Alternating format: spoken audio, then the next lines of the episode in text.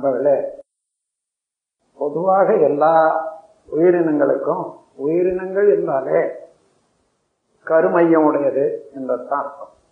கருமையத்தை முதலாக வைத்து உடல் முழுவதும் அதை காந்த ஆற்றல் சுழண்டு ஓடிக்கொண்டிருக்கிற போது எல்லா செல்களையும் அதை இணைத்து கொண்டு ஓடிக்கொண்டு அதனுடைய உரசல் தான் ஒரு சென்சேஷன் அல்லது ஃபீலிங் சொல்றது. நான் ஏதோ உணர்றோம்னு சொன்னா இந்த பருவுடல்ல நுண்ணுடலாகிய உயிரும் அதுக்கு அதற்கு வேகமாக ஓடக்கூடிய காந்தமும் ஓடிக்கொண்டிருக்கிற போது அது உணர்வு என்பது உண்டாகும். அப்போ அந்த உணர்வுக்கெல்லாம் மூலமான இடம் கருமையம் தான் கருமையத்தை பற்றி உங்களுக்கு நன்றாக தெரியும். உடலுக்கு மூலமான விந்துநாதமும் உயிருக்கு மூல சக்தியும் அழுத்தமான இடமாகவும் இருப்பிடமாகவும் அதுவே காந்த சக்திக்கு மையமாகவும் உள்ளது கருமையம். அந்த கருமையத்துக்குள்ள ஒரு ஈர்ப்பு சக்தி உண்டு. எங்கே எங்கே இறைநிலை அழுத்தம் பெற்றிருக்கிறதோ அது ஈர்ப்பு சக்தியாக தான் பெறும். அந்த ஈர்ப்பு சக்தியினால உதாரணமா உலகம் சுழலுது அதுக்கு உலகத்துக்கு ஒரு கருமையம் இருக்குது. அந்த கருமையத்துக்கு பேர் சென்டிபிட்டல் ஃபோர்ஸ்ன்னு சொல்லுவாங்க. அல்லது கிராவிடேஷனல் ஃபோர்ஸ்ன்னு சொல்லுவாங்க. அதனால் அது சுழல்ற போது நான் மேலே இருக்கிறவன். எந்த பக்கம் எவ்வளோ வேகமாக சுழண்டாலும் தெரிச்சு போகிறதே இல்லை ஒருத்தரம். ஏன்? அதை இழுத்து பிடிச்சிட்டு அதே போல் இப்போ எங்கேயோ ஒரு மழை கட்டியா வருது மழையே தண்ணியாகுதுன்னு வச்சுங்க ஆவிதே உடனே பூமி இழுத்துது அதே போல எந்த காட்சியானாலும் உலகத்துல கண் மூலம் காது மூலம் மூக்கு மூலம் இதெல்லாம் இழுத்து கொள்ளுது அலை வடிவத்துல கருமை தான் அப்படி இழுத்து தன்னாண்டியே சுருக்கி பதிவு வச்சுக்கும். அப்போ முன்ன நாம் பார்த்தோம் கேட்டோம் அது பதிவாச்சு. மீண்டும் மீண்டும் அதே மனச்சூழல்ல வரும்போது அது எண்ணமாக எடுத்து காட்டும் அந்த எண்ணத்தை ஒட்டி செயல்கள் உண்டாகும். இதுதான் ஜீவன்களுடைய ஒரு நேர் இதனால இதுவரையில் நாம் உலகத்துல தோன்றி வாழ்ந்து கொண்டிருக்கிறோமே ஒவ்வொரு நாளும் நமக்கு ஏற்பட்ட அனுபவங்கள் அத்தனையும் சுருக்கி பதிவா இருக்குது அதை எப்படி தெரிஞ்சுக்கலாம்னா சும்மா உட்கார்ந்துருக்குறோம். எண்ணி பார்க்குறோம். மூன்று வயதுல இருந்து இன்று வரையில நடந்த எல்லா நிகழ்ச்சிகளும் ஒன்று ஒன்றா முக்கியமான நிகழ்ச்சிகள்லாம் நினைக்க முடியும். எங்க இருக்குது? அதான் கருமை.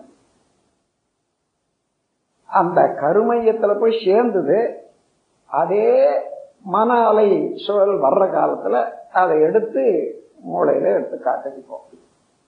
அப்போ நமக்கு எண்ணங்களாக வர்றதெல்லாம் என்ன நாம் இதுவரையில ஆற்றிய வினைகளின் பதிவு. வினைப்பதிவு தான் எண்ணங்களாக வருது. சில சமயம் தானா வரும் சில சமயம் நினைச்சும் அதை உணரலாம். இது மூன்று வயதுக்கு மேற்பட்டதுதான் நமக்கு நினைவு வரும். ஆனா அதுக்கு முன்னே அப்பா அம்மா கிட்ட இருந்து வந்த அந்த பதிவுகள் தான் இன்ஸ்டிங்டிவ் அதாவது தானாய் இயங்கி பதிவுகளாக வாழ்க்கையில வர்றது. இந்த பதிவுகள் எவ்வளவு இருந்தாலும் சரி ஒரு குழந்தை பிறக்கிற போது அந்த குழந்தைக்கு ஜெராக்ஸ் காப்பி மாதிரி அந்த பதிவுகள் அன்றைய நிலைக்கு வரைக்கும் அப்படி மாறி அததான் அடிப்படையாக வச்சு கொண்டிருக்கோம் நாமெல்லாம் என்ன முதல் கொண்டு வந்தோம்னா அப்பா அம்மா செய்த அல்லது அவர்களுக்கு முன்ன முன்ன முன்ன முன்ன இருந்தவர்கள் எல்லாம் செய்த வினைகளின் பதிவு ஒண்ணுதான் கொண்டு வந்த உலகத்துல. வேற யாராயிலும் அதற்கு மேல என்னன்னா கொண்டு வந்திருக்காங்களான்னு பாருங்க. நாம கொண்டு வந்தது இந்த உலகத்துக்கு வினைப்பதிவு ஒன்றுதான். அது வழியே வாழறோம். அதுக்கு மேலையும் அதை ஒட்டி பல காரியங்கள் செய்யறோம். இதுல இயற்கைக்கு முரண்பட்டது எல்லாம் வல்ல இறைநிலையானது ஒழுங்காக எல்லா இடத்துலையும் இயக்கத்தை நடத்திட்டு வரும் எந்த இடத்துல அந்த இயற்கைய நீதிக்கு முரணாக நாம் செயல்படுறோமோ அங்க ஏற்படக்கூடிய பிணக்கு அதுதான் துன்பம் வியாதி மரணம் இன்னும் வாழ்க்கை சிக்கல்கள் எல்லாம். இயற்கையோட ஒட்டி இருந்தா ஒன்றும் ஒரு தொல்லையும் இல்லை. ஆனாலும் இதை தெரிந்து கொள்றதுக்கு எவ்வளவு காலம் வருது? வயதான பிறகு குருவனிடத்துல சேர்ற போது அல்லது நூல்களை படிக்கிற போது வேதங்கள் படிக்கிற போது அப்பதான் தெரியும். அதுக்கு அதற்கு முன்னதாகவே காலமும் போச்சு. எத்தனையோ புதுசு புதுசு புதுசு புதுசான வினைகளை சேர்த்துக்கிட்டு இருக்கோம்.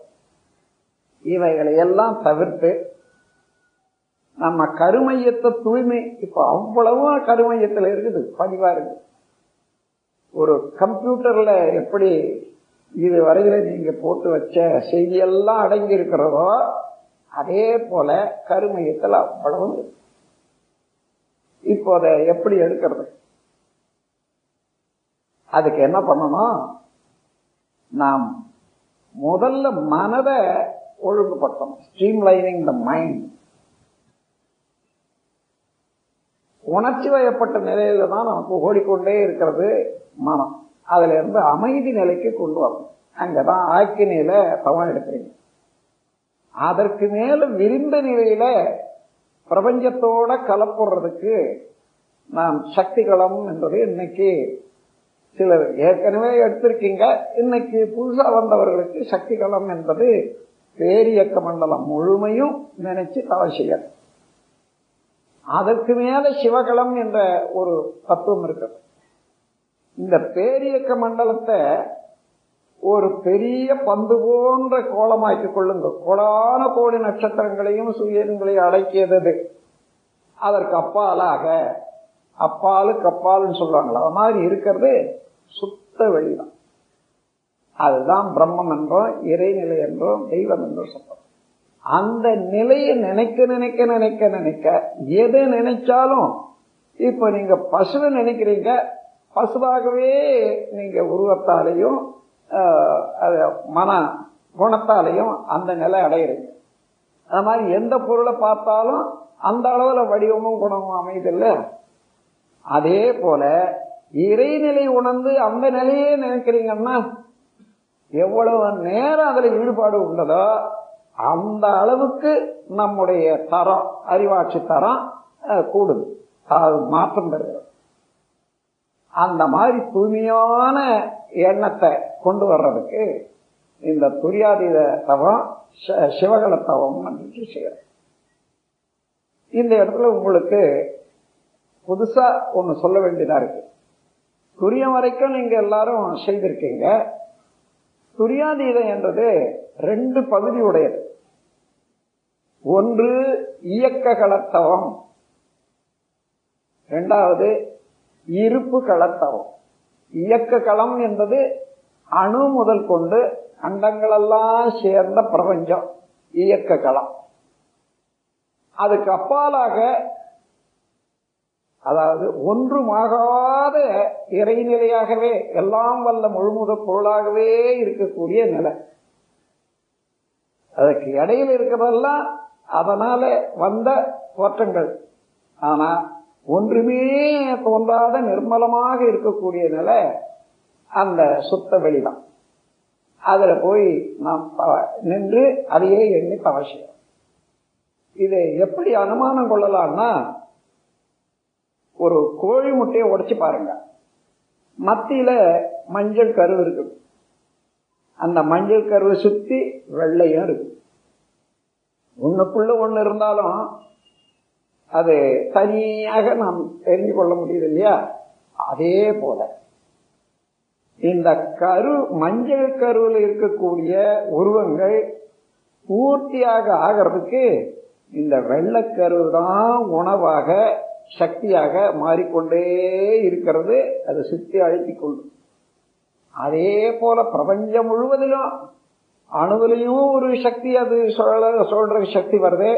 அண்டங்களும் சுழறதுக்கு சக்தி வருது. நாமும் இயங்கிறதுக்கு ஒரு சக்தி இருக்குதுன்னு சொன்னா எல்லாம் ஒரே இடத்துல இறைநிலையில் இறைநிலையில இருந்து அவனுடைய சூழ்ந்த அழுத்தத்தினால வரக்கூடிய சக்தி தான் எல்லா பொருளுக்கும்.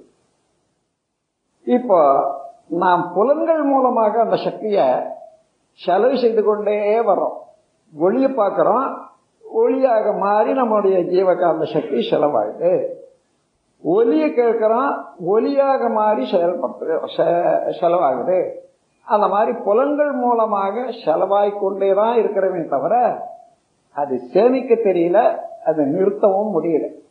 அதை சேமிக்கும் பழக்கம் வர்ற போதுதான் புலன்கள் மூலமாக உணர்ச்சி வயப்படும் நிலை மாறி அமைதி நிலைக்கும் ஆராய்ச்சி நிலைக்கும் வர முடியும். அந்த நிலைக்கு வரணும் சொன்னா இங்க நினைக்கிறீங்கன்னு வச்சுங்க இங்க உணர்றீங்க. உணர்றது எது? ஜீவகாந்த சக்தியே தான் கருமையத்தினுடைய ஒரு ஆற்றல் தான் இங்க உணர்றீங்க. கருமையத்திலேயே உணர முடியாது. அங்க அந்த ஆற்றலை இங்க உணர்றீங்க. உணர்ற போது கண்ணு காது மூக்கு நாக்கு எதுவுமே வேலை செய்யல. அது பாட்டுக்கு இருந்தாலும் அது அப்படியே அசைவற்று அதனுடைய செயலுக்கு நிற்கிறப்போ அப்ப புலன்கள் இயங்காத போது நம்முடைய சக்தி மாற்றம் பெறுவதில்லை செயல்படுறதில்லை. அப்ப என்ன? சேமிக்கப்படும். இது வரைக்கும் சேமிக்க முடியாத சக்திய இப்ப சேமிக்க ஆரம்பிக்கிறோம். இப்போ வர வர அதே பழக்கம் ஆக ஆக ஆக ஆக you are conserving your own energy more and more more and more up to the available intensity எந்த அளவுக்கு உங்களுக்கு இன்டென்சிட்டி வேணுமோ அந்த அளவுக்கு சேர்க்கணும். இதனால என்ன ஆகுதுன்னு வச்சுங்க மனிதனண்ட உடல் பலமெல்லாம் தினந்தோறும் சாப்பிட்றதுல வரும். மறுபடியும் அது கழிஞ்சா போயிடும். உயிர் சக்தி வந்து மனம் எவ்வளவு தூய்மையா இருக்குதோ அதுக்கு தகுந்தவாறு தான் உயிர் சக்தி உள்ளத்துல அதாவது உடல்ல நிலைக்கும். ஜீவகாந்த சக்தி எப்படி புலன்கள் மூலமாக வேலை செய்யறீங்களா அல்லது இறைநிலையோடு நின்று வேலை செய்கிறீங்களா அதுக்கு தகுந்தவாறு ஜீவகாந்த சக்தி இருப்போ அல்லது செலவோ உண்டா? அந்த தவத்தில் இருக்கிற போது நமக்கு மன அலைச்சூழல் குறைஞ்சிடும். அமைதி நிலை உண்டா? அப்போ இன்டென்சிட்டி அழுத்தம் அதிகமாகும் ஜீவகாந்த சக்தி. இந்த ஜீவகாந்த சக்தி அழுத்தம் எவ்வளவு இருக்குதோ அவ்வளவுதான் கருமையத்தினுடைய பலமும் தூய்மையும் வளமும் எல்லாமே. அத செய்த செயல்லையும் திறம்பட செயல் செய்யறதுக்கு வரும். நினைக்கிற நினைவுக்கெல்லாம் நல்ல இன்டெலிஜென்ஸ் நல்ல கூர்மையான அறிவோட செயல்பட முடியும். ஒழுக்க பண்பாட்டிலையும் நாம் எதை செய்யணும் எதை செய்யக்கூடாது தெரிந்து கொள்றதுக்கும் தெரிந்தபடி நடக்கிறதுக்கும் முடியும். இப்போ அத உதாரணமா சொல்லணும்னு சொன்னா இந்த மேக்னிஃபையிங் கிளாஸ்ன்னு சொல்லுவாங்க. அதாவது செறிவு ஊட்டப்பட்ட கண்ணாடி. பெரும் கண்ணாடிய வெயில்ல பிடிச்சிங்கன்னா ஏதோ ஒரு பேப்பர் வச்சா ஒன்றும் ஆகாது. நல்ல வெளிச்சம் தான் தெரியும் ஒன்றும் ஆகாது. ஆனா அந்த செறிவூட்டப்பட்ட மேக்னிஃபையிங் கிளாஸ் அந்த மாதிரி கண்ணாடி வச்சு கொஞ்சம் நேரம் பாருங்க இங்க புகை வரும் அப்புறம் எரியும். துணி கந்தையானாலும் சரி பேப்பர் ஆனாலும் சரி எரியும். இந்த கண்ணாடி சாதாரண கண்ணாடி தான் அந்த செறிவூட்டப்படும் போது அதுல இருக்கக்கூடிய அந்த கண்ணாடி அதாவது வெளிச்சத்தை வாங்கக்கூடிய சக்தி அதிகமாகும். அந்த வெளிச்சத்துல எவ்வளவு வாங்கி அங்க சேமிக்க முடியும் என்றதை காண்பிக்கிறது தான் இப்ப இந்த எரிஞ்சு வர்றது புகை வர்றதெல்லாம். அதே போல மன மனோசக்தி மனிதனுடைய அறிவு சக்தி உடல் சக்தி இவைகளெல்லாம் ஒரே சக்தி தான் அந்த சக்தி போதிய அளவுக்கு தெளிவு பெறணும்னு சொன்னா இந்த தவத்தின் மூலமாகத்தான் பெறும். எப்படி இந்த செறிவூட்டப்பட்ட கண்ணாடி அது எவ்வளவு சக்தி வாய்ந்ததாக அமைதோ அதே போல தவத்தினால மனம் குவிய குவிய குவிய குவிய புலன்கள் இயக்கத்துல இருந்து இறைநிலைக்கு போறது அமைதி நிலைக்கு போறோம். அந்த அளவுக்கு உறுதிப்பாடு. அழுத்தம் சக்தி எல்லாம் உண்டா? அதை வைத்துக்கொண்டு நாம் வாழ முனையிறோம். ஆனா பழைய பழக்க வழக்கப்படியே ஓடும். அதற்காகத்தான் அகத்தாய் பயிற்சி என்பதை வச்சுக்கிறோம். அகத்தாய்வுல எண்ணம் ஆராய்தல் ஆசை சீரமைப்பு சினம் தவிர்த்தல் இந்த மூன்றையும் பயிற்சி செய்கிற போது வீணாக மனோசக்தியை செயல்படுற செலவு பண்ற இதெல்லாம் போய் அதை ஒழுங்காக உணர்ச்சி வயம் இல்லாத ஆராய்ச்சி வயப்பட்டு செலவு வாழ்க்கையில வர்றோம். இது எல்லா துறையிலையும் வாழ்க்கையில நமக்கு உதவியாக இருக்கும். இப்போ ஒரு சங்கடம் இருக்குது ஒரு குழப்பம் இருக்குது. அந்த குழப்பத்தோட நீங்க ஒரு காரியாலயத்துக்கு போறீங்க. செய்யற வேலையெல்லாம் அன்னைக்கு அவ்வளவு திருப்தியா இருக்காது. உங்களுக்கும் திருப்தியா இருக்காது மற்றவங்களுக்கும் திருப்தியா இருக்காது. ஏன்னா குழப்பம் அடைந்த மனம் ஆனா உறுதியும் தெளிவோட போனா எல்லாம் சரியா வரும். அது வாழ்நாள் முழுவதும் இதே நன்மை நமக்கு கிட்டணும்னு சொன்னா ஒழுங்கா தவம் செய்யறது அகத்தாய் செய்யறது அது இந்த பயிற்சியில இருந்த என்னென்ன விளக்கம் வருதோ அதுபடி வாழ முனையர்.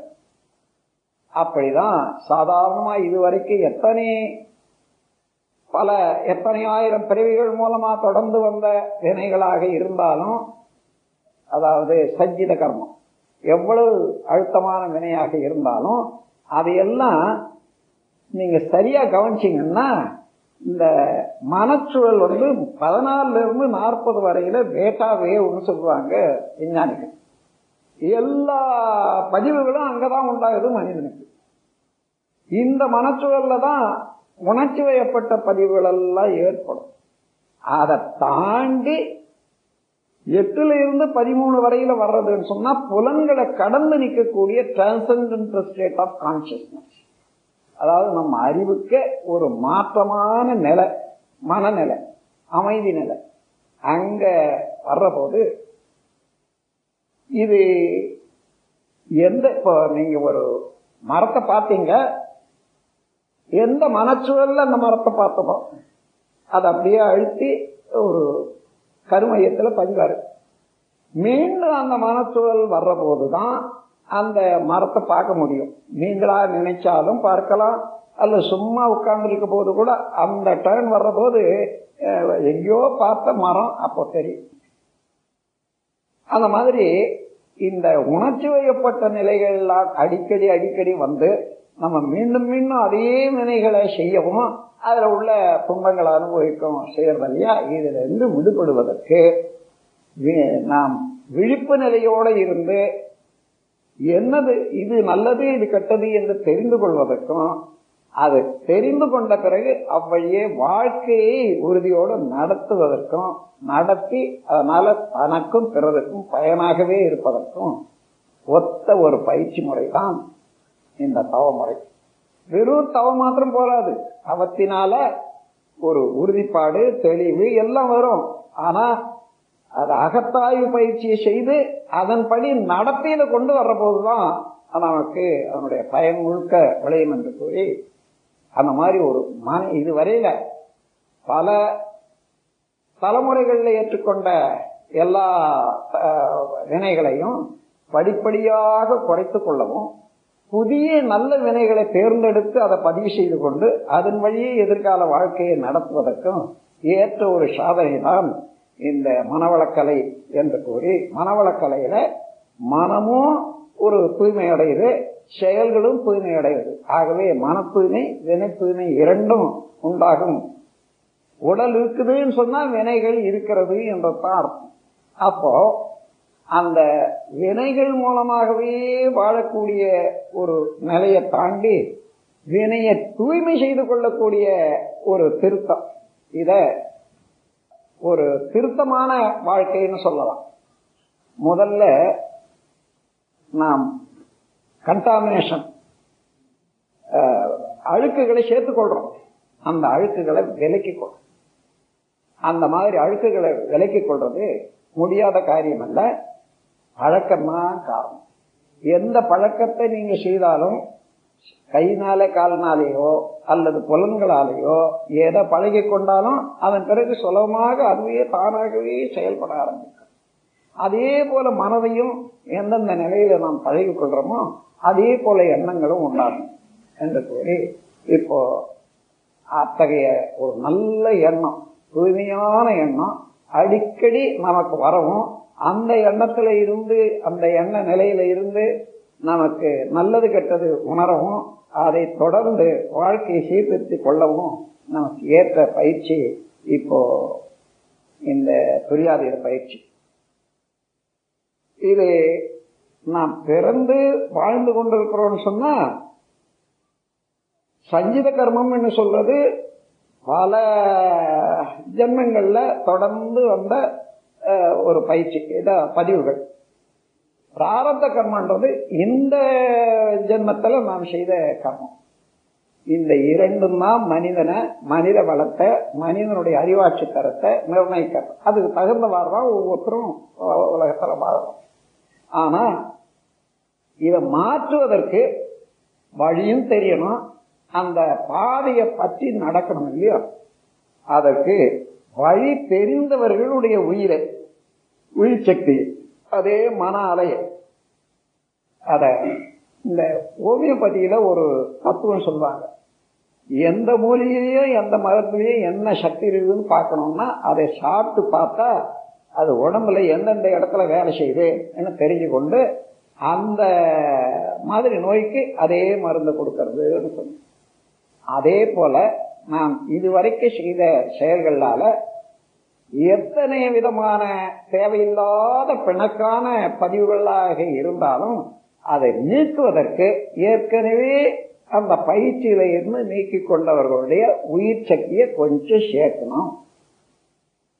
ஜீவகாந்த சக்தியை கொஞ்சம் சேர்த்து கொள்ளணும்ன்ற போது அந்த ஜீவகாந்த சக்தியை புதுசாக வரக்கூடியவர்களுக்கு கொஞ்சம் உதவினா அதுல இருக்கக்கூடிய சக்தி முழுவதிலும் அவர்கள் என்னென்ன தெரிந்து கொண்டிருக்காங்களோ அந்த அடிப்படையை தொடர்ந்து நாம் வந்து முன்னுக்கு வரலாம். அதற்காக இந்த ஜீவகாந்த சக்திய ஒரு ஒருவராண்ட இருந்து இன்னொருவருக்கு பாய்ச்சுவதற்கு மூன்று வழிகளை கண்டுபிடிச்சாங்க நம்ம முன்னோர்கள். ஒன்று தொட்டு உணர்த்துவது.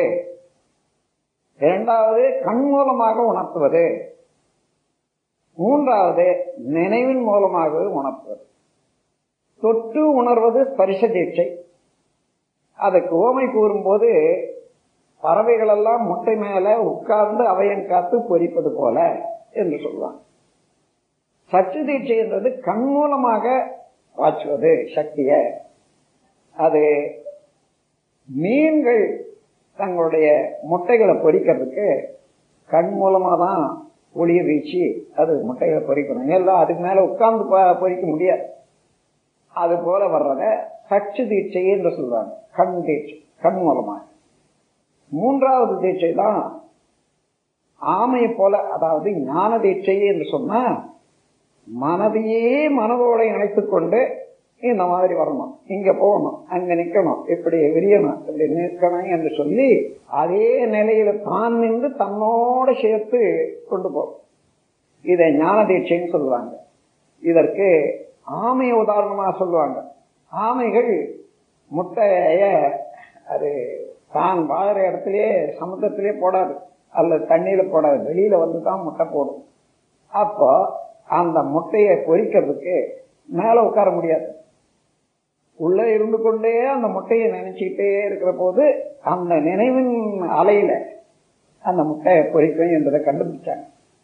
அதுபோல மனதின் மூலமாகவே ஒரு சக்தியை பாய்ச்சி ஒரு ஜீவனை உய்விக்கக்கூடிய ஒரு முறைக்கு ஞான தீட்சை என்று பேர். இத்தகைய பேரு பெற்ற இந்த நல்ல நாள்ல வாழ்த்தி உரை முடிக்கிறேன். வாழ்க வளமுடன். வாழ்க. கடமை அறவாழ்வின் நாட்டத்தே.